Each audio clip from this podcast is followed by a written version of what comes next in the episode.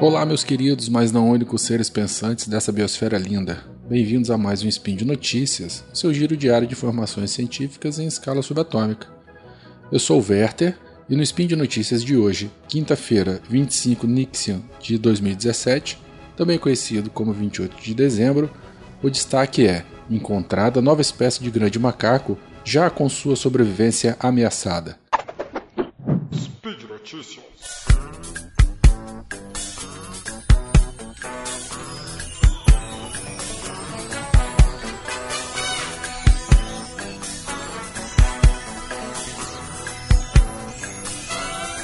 Esse estudo foi publicado em novembro de 2017 na revista Current Biology e trouxe um grande alvoroço aí para a comunidade científica internacional, principalmente quem trabalha com taxonomia e grandes primatas. O título em tradução livre é o seguinte: é, Evidências morfométricas, comportamentais e genômicas de nova espécie de orangotango. Nesse trabalho, o Pongo tapanulensis, esse é o nome científico, também conhecido como é, orangotango tapanuli, é, ela é descrita, né? E ela é uma, atualmente então, é uma de três espécies de orangotango, que é o Pongo abeli e o Pongo pygmeus. Até então, é, essa espécie nova era considerada como uma subpopulação, mas estudos recentes é, acabaram reclassificando ela como uma nova espécie. E uma coisa interessante, né? É pena que é do lado negativo, é que essa espécie ela tem menos de 800 indivíduos e ela já foi descoberta e o seu status de, de conservação já é de criticamente ameaçado principalmente por conta de construções de barragens e estradas que ameaçam o hábitat natural desse macaco, desse grande primata. Ele se distingue dos seus primos, entre outras coisas, pelo gosto por lagartas e pelo cabelo com frizz. Lembra? Sabe aqueles cabelos rebeldes? Então, esse é o cabelo com frizz e é bem característico nessa espécie. Trata-se também da primeira nova espécie de grandes símios confirmadas pela ciência desde a descoberta em 1929 de uma espécie de bonobo, Bonobo é aquele macaco que adora fazer coisinhas o tempo todo, resolve todos os seus problemas com sexo. Essa descoberta ocorreu na República Democrática do Congo. Então, desde a década de 30, né, praticamente, é, não havia relatos então de descoberta de novas espécies de grandes macacos. Bom, essa espécie então, ela é encontrada apenas no norte das florestas de Sumatra é, e se difere também né, das outras duas espécies, principalmente pelo formato do crânio, dentes e, obviamente, pelos genes. Né? É, e também por um comportamento, tá? uma característica comportamental que os machos eles fazem longos e crescentes cantos pela floresta. Isso aí de acordo com os cientistas. A história dessa descoberta é interessante. Né? É, na verdade, uma população isolada de orangotangos é, nessa região de Tapanuli, ela foi relatada em 1939. Até depois, então, essa população ela foi redescoberta por uma expedição na área em 1997. Mas até então, ela era tratada como apenas uma população distinta, não uma nova espécie. Então agora, em 2017, o pongo tapanulensis ele foi identificado como uma espécie distinta, né, de acordo com trabalhos de filogenia. É, nesse artigo, então, da descrição dessa espécie, ele estudou e analisou amostras genéticas de 37 orangotangos selvagens, de populações de Sumatra e Bornéu, e realizou análises morfológicas de esqueletos de 34 machos adultos. É, o holótipo, que é um espécime único, né, é aquele que é tombado no museu e é aquele indivíduo na qual se faz a descrição da espécie, é, é um esqueleto completo de um adulto que morreu depois de ser ferido por moradores locais. Ele morreu em 2013, né, e a amostra, esse, esse espécime, ele foi analisado mais ou menos nessa época. Atualmente o crânio, né, ele está armazenado no Museu Zoológico de Bogor, que é uma cidade da Indonésia, da província de Java Ocidental.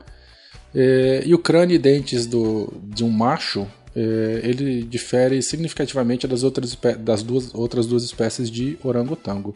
Bom, um outro dado para corroborar a separação né, ou a descoberta dessa nova espécie, ou, a, ou a, a considerar essa população isolada como uma nova espécie, deu através de é, análises e modelos genéticos. Né?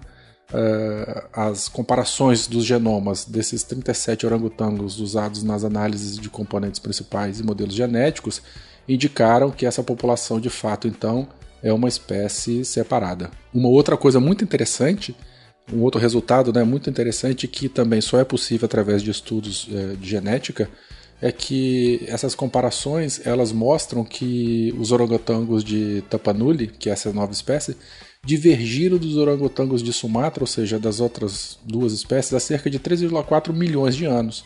E olha que interessante, é, esses marcadores moleculares, além de dizer isso, eles especificaram o seguinte, que essa população ela ficou ainda mais isolada após a erupção do, do, do Toba.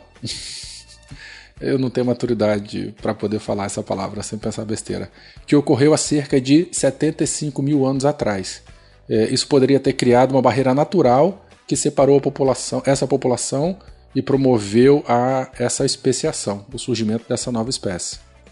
Apenas fazendo um pequeno parágrafo, tá? É, essa teoria da catástrofe de Toba é, diz que entre 70 e 80 mil anos atrás, um evento supervulcânico no Lago Toba, em Sumatra, reduziu a população humana mundial a 10 mil ou talvez a, a muito menos casais de seres humanos. Então foi uma grande erupção vulcânica que reduziu massivamente e severamente a população humana. É, comentamos alguma coisa disso aí naquele cast de migrações, tá? Então quem tiver interesse, dá uma olhadinha lá para poder relembrar desse assunto, para saber aí da importância desse, dessa catástrofe ambiental. Mas enfim, esse evento ele acabou criando barreiras né, biogeográficas que separou essa espécie de orangotango das outras duas. Sobre o status de conservação dela, né, como já foi falado, é, atualmente existem menos de 800 indivíduos, restritos numa área muito pequena, de mil quilômetros quadrados, tá? e o que torna esse orangotango o, o, o grande primata mais raro atualmente.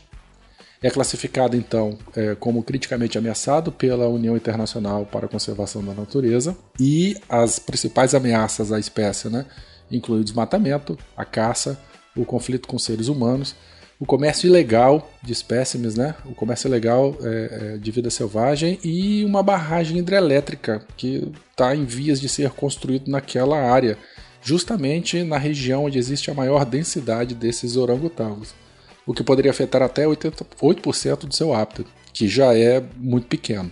E um outro fato curioso é que já foi encontrada evidências de endogamia. Né? A depressão da endogamia provavelmente é devido ao pequeno tamanho da população, é, e isso é apoiado pelo genoma dos indivíduos. Né? É, o que, que, é isso? Endogamia é troca de material genético entre indivíduos próximos, né? com, com, é, com, entre parentes. Né?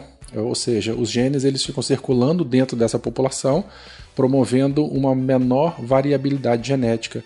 Isso é muito ruim para populações pequenas, porque a gente sabe que em populações, por exemplo, né, se tiverem doenças que se manifestam através de genes recessivos, eles ficarão muito mais frequentes e aí podem trazer prejuízos a, a, ao pool genético dessa população que vai se manifestar em, em ou baixa imunidade, ou alterações morfológicas, ou qualquer tipo de efeito deletério nessa população, incrementando ainda mais a ameaça à espécie. Bom, a referência desse artigo está aqui embaixo nos links, então fica aí quem tiver curioso para dar uma lida um pouquinho mais detalhada.